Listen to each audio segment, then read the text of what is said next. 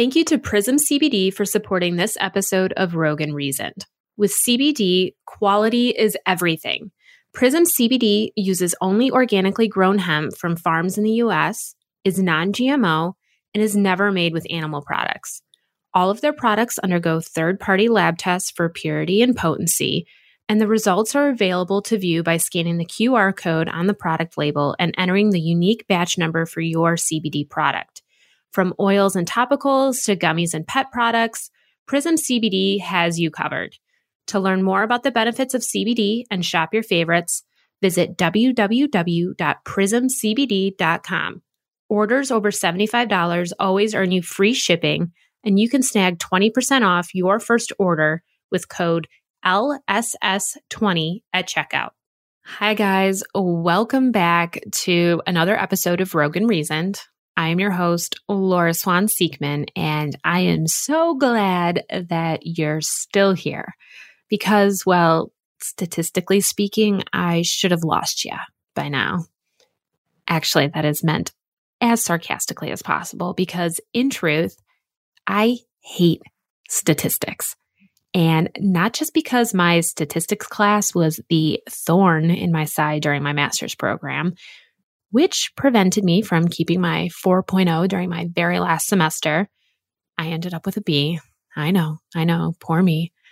But because I think they are overused, over relied upon, and detrimental to our human spirit, our goals, and our dreams. So, in this episode, I want to expand on why I think that is, share some of my personal stories with you about how good old stats have affected me, and teach you how to work past those mathematical boundaries that the world might place on you and your potential success. You are not a number. You are not a mold that someone can shape or predict. You're a person and you can have whatever the hell you want.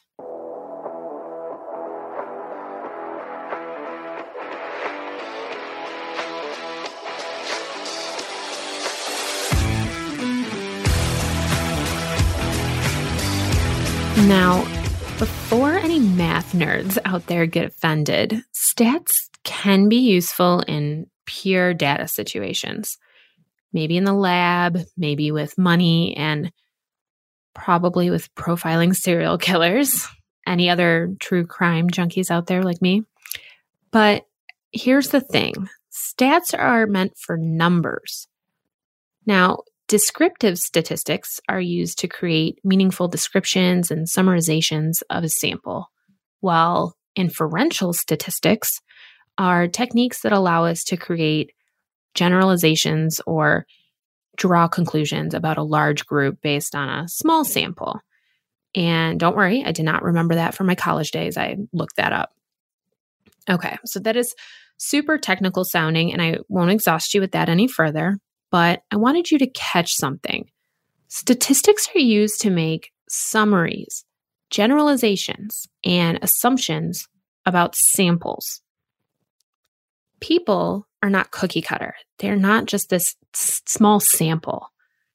The beautiful thing about life is that we have this amazing ability to create whatever story we want out of it. Maybe our story started off on the wrong foot when we were younger and had less control, but regardless if it started out tough or amazing, we get to choose how we respond, pivot, and take control of the rest of it. So when you start grouping free thinking humans and slapping a statistic on them, you're diminishing their ability to choose. You're telling them that regardless of how hard they work or what choices they make, they're going to end up, most likely, a certain way. That fucking sucks. See, we were born with pure wonder opportunity, zero bias, and we had a clean slate. And along the way, people and experiences shaped us to believe that things were good, bad, achievable, unachievable, all of that. So, for example, as a child, you might have loved to dance. You felt it.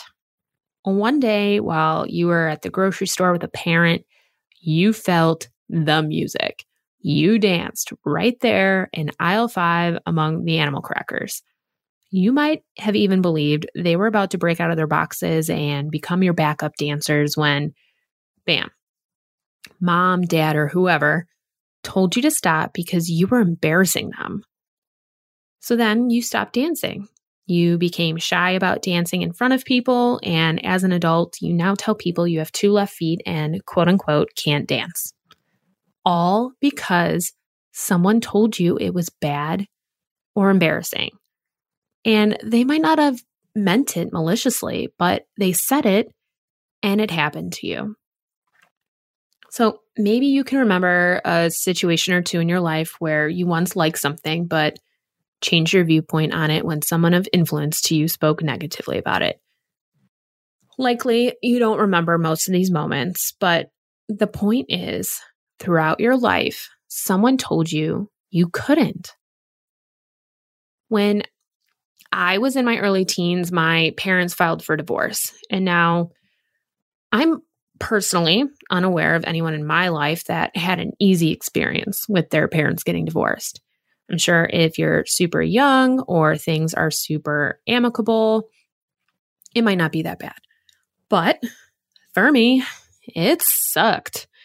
And while it was happening, which was quite the period of time, I paid attention to what I didn't want to do in my future relationships and committed myself to not making the same mistakes my parents did.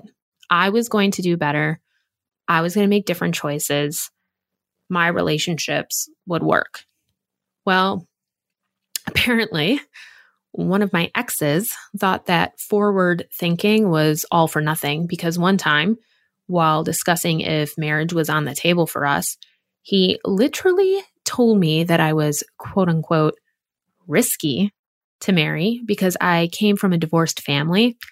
And statistically, use that word, my marriage would also end in divorce. I think he threw out a range of like 50 to 70% chance. And honestly, I don't remember the exact number because I saw red after that. I was so angry and hurt. How dare he take everything I try to make positive and learn from my parents' situation and tell me it wouldn't matter because it, it was what it was. That all the effort I had made in the relationship up until that point wouldn't get us anywhere. And don't worry, I told him to go to hell for that one. And honestly, I think that's where our relationship really took a dive as it should have. And I've heard all of the business statistics too, that it takes on average three to five years for a business to become successful, and that at least 20% of businesses fail in their first year, or that you need to start out with a small business loan, or you'll experience at least seven business failures before you finally have a successful one. I could go on and on and on. It is exhausting. Seems like whatever direction we start heading, there's some Karen or Kyle in the corner that pipes up about why it probably won't work out for us or why we might encounter some type of crappy situation soon. If I had listened to all the naysayers since I left my last job working for someone else five years ago, I definitely would have given up by this point. But I didn't. Everyone can go F themselves. I choose. I get to decide how hard I work, what I can have, and when I can have it. The business and career that I have built for myself is definitely not typical and definitely not linear. I didn't always have a plan, but I did and still do take advantage of every opportunity I've had along the way. I followed my intuition and used the skills I've developed over my years to pivot when I need to. I pity the person who has to write my obituary one day. It'll read former high school t shirt screen printer, former corporate wellness coordinator, former law enforcement officer, realtor, photographer, blogger, website designer, social media manager, branding coach, podcast, er, etc., etc., etc. Died on. I, their use of commas better be on point and their middle finger ready to type that key because I plan to add even more to that list. And for a time, and sometimes still now, I felt uncomfortable and awkward when I was at a, a, wedding or an event or some other situation where people ask each other the generic question So, what do you do? I would try to generalize as much as possible or name one of the things I did, like maybe I was just going to be a realtor that day, and change the subject back to them as quickly as possible because the few times I tried to describe all my talents in business ventures, I got a worse, confused, resting bitch face than the one I see in the mirror every morning when I wash my face. Additional support for this episode is brought to you by MB Designs Apparel. If you have a higher than normal level of sass like myself, then you should be sporting that tune with one of MB Designs Apparel's witty tees.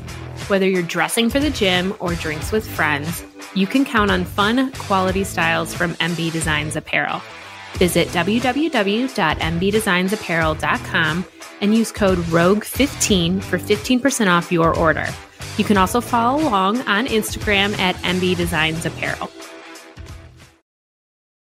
Honestly, I don't really have an answer for why statistics are placed on people's potential. I'm not quite sure when people decided they needed to start telling others they couldn't do something or that it was pointless for them to try. I mean, it's a form of control in a way.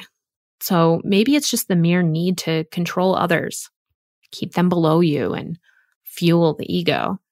There's obviously some deeper psychological reasoning to some of that, but all I know is sounds pretty stupid to me. Or perhaps it's a security blanket. If we can predict everything and everyone, life is more manageable, right? And to tell you the truth, I don't know why I don't like statistics because my list loving type A self loves control and loves to see what is up ahead. But ultimately, I know my life won't work that way and we have to roll with the punches. So while statistics might be useful for some things, we don't need to apply them to people, their lives, their ability to choose their ability to dream, their ability to achieve. I personally feel it's doing harm, not good. It's not guiding them in the right direction. It's limiting their potential. So, at this point, are you realizing some of the things you've been told along the way that have affected your viewpoints and decisions? Things that affect your self confidence and your beliefs about what you can have? Listen, you can have it all. You can. And here is what I want you to do start by taking a few minutes or a few hours or a few days, depending on how effed up you think you are, and try to, keyword, identify at least three limiting beliefs you have about yourself, your capabilities, your career, whatever. Write them down try to pick out what made those a thing for you. Was it your siblings, a bad trip on acid, a TV show, what?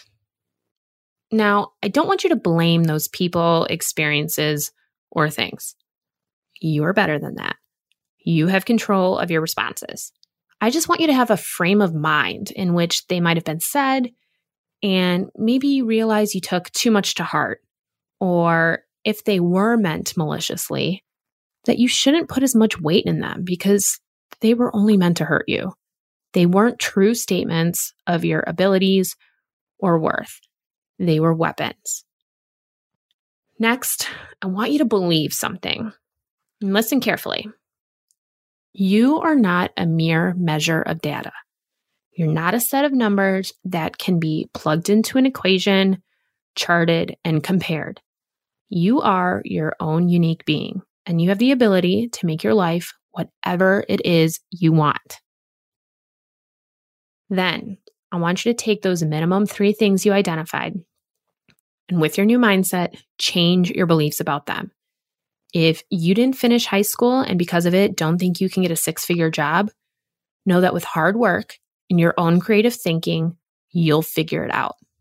If you've been told that your business is a pipe dream and is a waste of time, that if you really want it, you can come up with a strategy to make it happen. It might be hard. You'll probably experience some failures along the way. But if you want it, you can have it. You might be in a relationship, unhappy, but think this is the best you can do. Nope. If that even crosses your mind, you can do better. When you have it, you will know. You'll never doubt it or be made to feel otherwise. And last, I want you to act. Take responsibility for your future. Take charge of your decisions. Change direction if you need to. And stop apologizing for it for the love of God. Like, stop apologizing for it. If I relied on all the statistics that I probably fit into based on my life experiences, I would absolutely be somewhere different. I've had a mix of both privileges and hardships. And the reason I believe I am where I am is not because of my circumstances, but because of the choices I have made along the way. I own it. There will always be statistics about people, but they don't have to apply to you. They only apply to you if you decide to be a part of that sample. So, statistically, nothing. So, listen, if you are willing to share one of your limiting beliefs and how you're changing it, I would love for you to tag at Rogue Reasoned podcast on social media with the hashtag redefining reckless. I want to hear what you're doing to adjust your mindset and take control of your story. And your examples will help other people do the same. We are building a community over here, a community of badass, free thinking people that are capable of creating and doing whatever they want. Thank you for taking the time out of your day again to chat with me. Really, I cannot wait to talk to you again next week about all things life, business, and badassery. If you had a couple seconds at the end of this podcast to give it a positive five star rating and review or tap subscribe, that would be so, so appreciated. But I will for sure talk to you next week. To learn more about me, your host, and the Rogue and Reason podcast, visit www.lauraswanseekman.com slash podcast and follow along on Instagram at Rogue Reason Podcast.